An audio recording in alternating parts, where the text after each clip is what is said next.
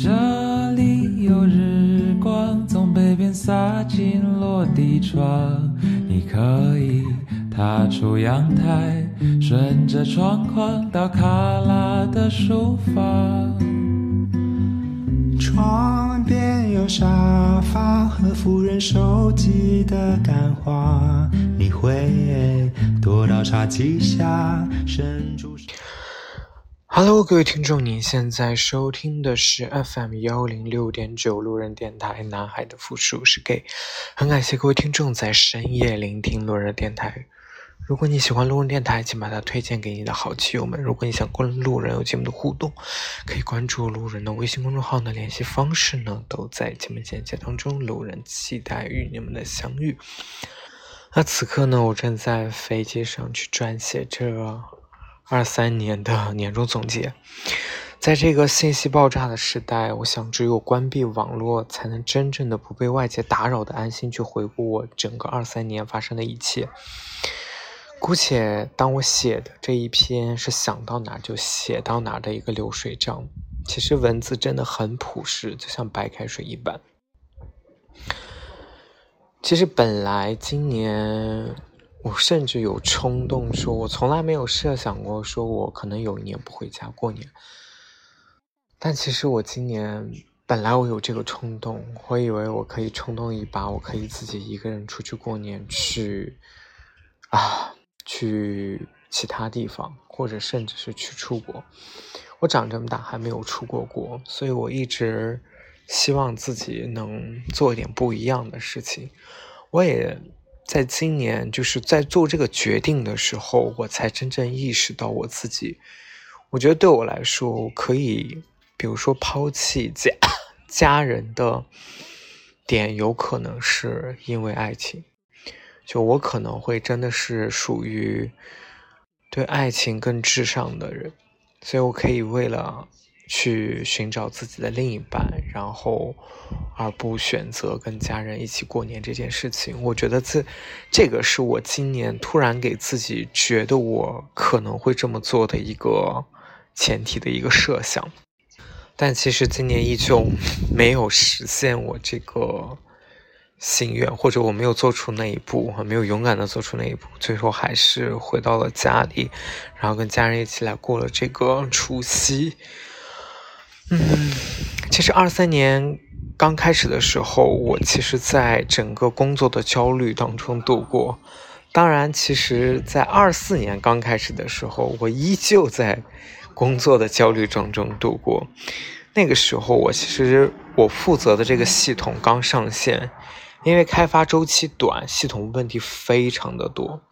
操作流程甚至跑不通，数据不准的问题接踵而至。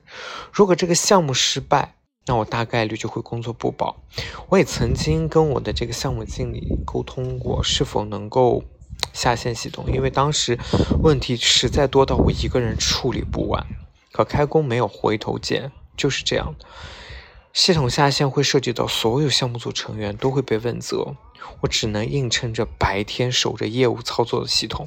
晚上跟开发去开会，制定各种问题的解决方案，去修复数据。1月份基本都是我早上8点到凌晨5点的这种节奏，我每天都睡不够。我这么卷，但我也带着我的实习生一起跟我卷。那个时候他们不能够理解我为什么这么拼，他们最多就是熬夜到晚上11点，他们就回酒店休息了，而我要继续守夜，保证整个业务流程都能够跑通。就这么我熬到了2月过年，这系统总算是能够平稳的运行了，总算能够圆满的交差了。1年过去了，当时我们一起奋斗的小伙伴都走了，我带着实习生去了北京的工作。等他们真正入职以后，才觉得那个时候跟着我还是学到了不少东西，也帮助他们在现在的工作中能够平稳的过渡。之前的项目经理也因为这个项目的经历背景去跳槽了到了更好的公司，他感谢我在这个项目中教会他整个业务系统解决方案的设计思路和框架。痛苦的过程最终换来了还算满意的结果，去年我也因为这个事情，这个项目，然后得到了在年底的时候得到了一个比较好的一个绩效。我觉得这一年我不断的去做着身份的转换，从年初的老板开始给我招人，我从一个面试者变成了面试官。那个时候基本我每天都在筛选简历面试，面过一些很优秀的候选人，但每次面完我都希望把部门真实的情况告诉他们，也许描述里夹杂着我非常主观的认知表达，但我依旧想对他人负责，很想对那些我 say no 的候选人说声对不起，不是你们不够优秀，而是这个公司不值得优秀的你们。而今公司业绩的滑坡，大量项目被砍人员收缩，我从面试官又回到了一个面试者的一个身份。千里马常有，而伯乐不常有。找工作这件事情其实也看命，能不能找到一个赏识你的领导，和谐相处的同事，稳定增长的业务线，这些都是无法在一场面试当中所预判的。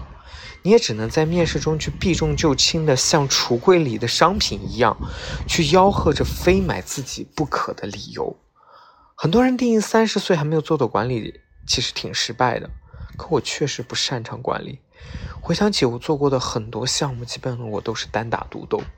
接触最多的所谓的码农，只要你能讲清楚逻辑，他们就能够帮你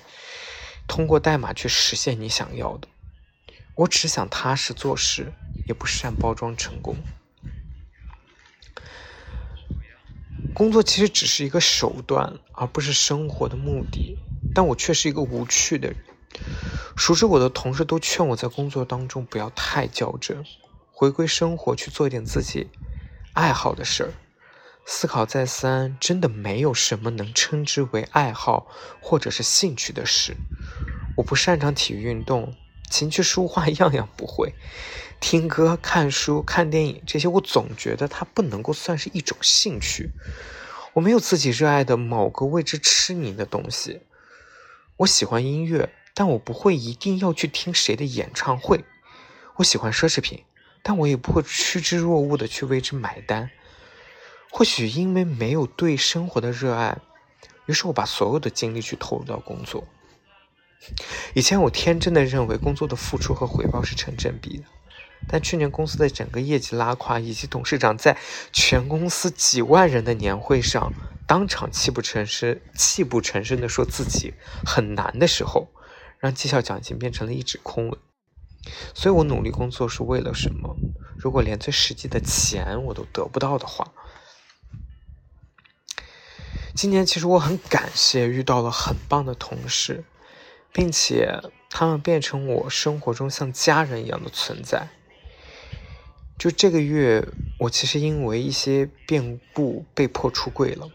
他们目睹了我心灵最脆弱的一面，陪我哭，陪我喝酒，陪我疯癫。虽然他们比我年轻很多，但也是我见过践行享乐主义行动派最好的典范。他们可以每个周末给自己安排不同的行程计划，一顿美食，一场滑雪，一次精酿打卡，都可以成为他们期待周末的念想。也是他们让我体验到了工作日下班可以一起约饭喝酒的快乐，有聊不完的话题，可以从人生无用论到两性亲密关系。然而我也意识到，相聚总是短暂的，因为工作我们相遇相知，成为生活中无话不说的朋友。可今年我们都面临工作不保的风险，我也正在为离开成都做准备。当我们的生活不再有交集时，或许也是朋友间疏远的开始。心里的倒计时已经滴答作响，对于未来我一无所知，但我真的很享受有这群朋友陪伴的当下。其实我很感谢今年我有我的工作，因为业绩拉胯，所以让我对工作这件事情我没有那么执着，所以也让我有了更多的时间能够去陪伴我的父母，去一起旅行这件事情。我带父母去了西昌，去了腾冲，去了芒市。对我来说，这些地方曾经的幻想可能都是跟自己喜欢的人、伴侣想去的，但最后其实还是跟着家里人一起去了。对我来说，我也很享受家里人的陪伴。说真的，我真的很少有时间和有机会能够去陪我父母一起去旅游。我其实今年因为被迫出柜的事情，我就跟我的同事是这样说，我说其实我一直有做好去就是抛弃家里人的准备，因为我知道我的家里人不可能接受我是同志这件事情，所以我总觉得跟他们相处的时间就是一分一秒的在流逝。当有一天我真的找到了属于我自己的感情，找到了我真的想要去依附的那个人的时候，我可能真的是跟我的家里人就会去做决裂。我没有想过很完美的这种结局，我只有自己做好最坏的打算，告诉我自己我可以承担这样的一个结果。但我这样的想法始终没有跟家里人说过，甚至我就是其实我应该跟我哥说一下。我总觉得我会在某一个时刻去可以说跟我的家里人断绝关系，所以我只是想在我尽可能有时间有机会能够陪伴他们的情况下多陪陪我父母。所以其实今年我们去了这么多地方一起旅游，然后我没有想其他的，我也没有想过去什么约人什么之类的，就是所有的心思都在于陪伴他们这件事情，我觉得很开心。所以这也是我觉得我今年特别想感谢的一件事情，就是我换取到了一些时间去陪伴我的家人。第二件事情是我觉得我今年的这个成长，就是我明白了什么是，就是又重温了一次什么是爱一个人。我觉得当你拥有的时候，你可能并没有意识到你真的很在意这个人，或者是很在意这段感情。但是当你去失去的时候，你一定会去反思，你一定会去应该说是复盘你们所有经历的这一切，所有的点滴。当你觉得心痛的时候，当你觉得你很想去挽留的时候，我想说，那你一定是深爱了。所以，我很感谢之前发生的一切，所有美好的和不美好的，也确实在今年我经历了很多，我觉得人生的跌宕起伏，痛苦欢乐，就我觉得对我来说真的24年是一个另外重新的开始。也许我会换工作，也许我会再遇到一份感情，我不知道，但也就是未来这么充满不可预测性，所以才会让我们对生活有一些憧憬，或者是一些未知的乐趣。所以其实我也希望各位听众能够在今年24年能够依旧要能收听我的电台。真的我很感谢大家的陪伴。我记得曾经真的有一个听众跟我说过，他是就是他把我今年已经应该是第8年了。对，应该是24年已经是第8年，录电台的第8年了。他真的是从我第一期节目就是听到最新的一期，而且他是反复在听。所以我真的很感谢我身边有这样的听众朋友存在。然后但其实也是今年我也试图去见了一些我的听众。然后我觉得我今年其实有更多的这个恐惧或者是畏惧是来源于说我去见基友这件事情，我去见，尤其是见我播客的听众，我觉得对我来说真的压力很大。首先我真的觉得我可能给你们塑造了一个非常理想非常完美的，或者是一个小瘦的形象。当然可能以我现在这个年纪说小我觉得也不小了哈，就是你们把我想的太美好了，你们觉得我可能是一个非常清秀，也可能是非常这个温文尔雅的人，但是真的我不是这样的人。所以就是我也很怕我很喜欢你们给我这样的人设，但我真的也确实不是，所以我也不想去破坏我在你们心中的这种人设形象。所以我真的我觉得我应该不会再想要去见我的听众朋友们，因为我真的觉得不但你们受打击我也受打击，所以彼此伤害真的好吗？对。再说说对2024年的祝福吧，就是首先要祝自己，就是希望自己有一个新的开始，也希望自己真的享受当下，享受我现在还能拥有的家人的身体健康，享受我那些能够称之为家人的朋友们，真的他们给我带来了非常多的欢乐以及我生活当中的陪伴。其次我也希望我在今年在除了工作以外我自己的其他能力上有一些提升。比如我今年其实给自己定了3个目标，第一个目标是要减肥，就是我要至少要应该是要希望自己能瘦10斤。然后第二个呢，就是我希望今年能够把车学会，因为虽然我就有驾照，但其实我一直不会开。第三个其实是我今年想学会游泳这件事情。对，所以就是给自己定3个小目标，然后也希望各位听众在2014年都，首先我觉得最最重要的就是身体健康。然后其次，其实我觉得我不是很希望去祝福每个人都有一个快乐的家庭或是怎样，其实我的家庭也不快乐，我只是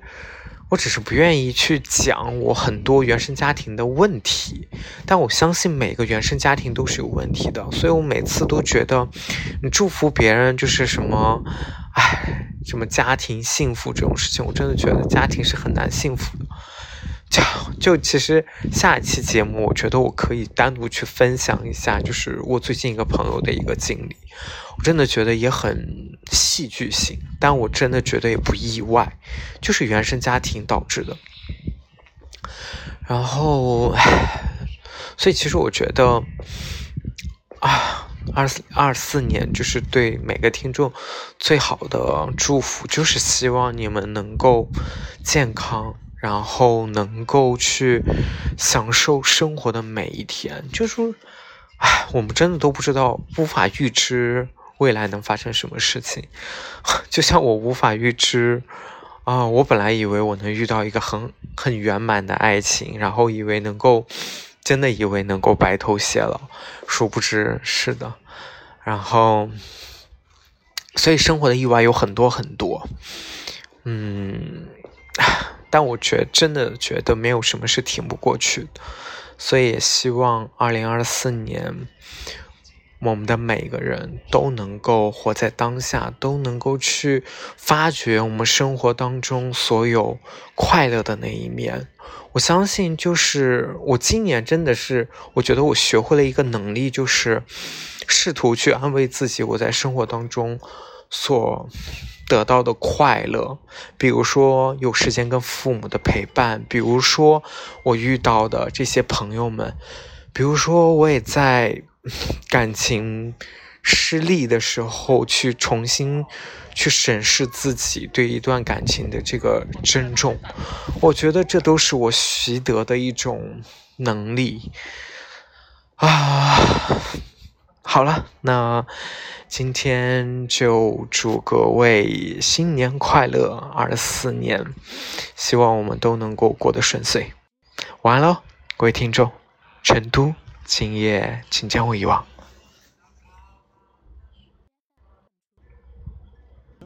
窗边有沙发和夫人手机的感话，你会躲到茶几下，伸出手掌和我玩捉迷藏，那多美好啊，那多美好啊。哦，可以吗？你真的愿意接过我的手，你的毛绒能淹没我身为人类的懦弱。哦，优雅温柔，他们形容词太多。我说